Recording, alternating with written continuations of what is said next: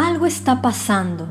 Reconozcan pues que el Señor su Dios es el Dios verdadero, que cumple fielmente su alianza generación tras generación, para con los que le aman y cumplen sus mandamientos. Deuteronomio 7:9. ¿Alguna vez has estado orando por algo y sentiste que no pasaba nada? Oyes que Dios te habla, incluso podrías sentirlo moverse, pero no puedes ver que pase nada. Quiero alentarte hoy a que si has estado en ese lugar antes o te encuentras en él ahora, estás justo donde Dios quiere que estés. El diablo siempre tratará de traer dudas cuando nos acercamos al cumplimiento de la promesa.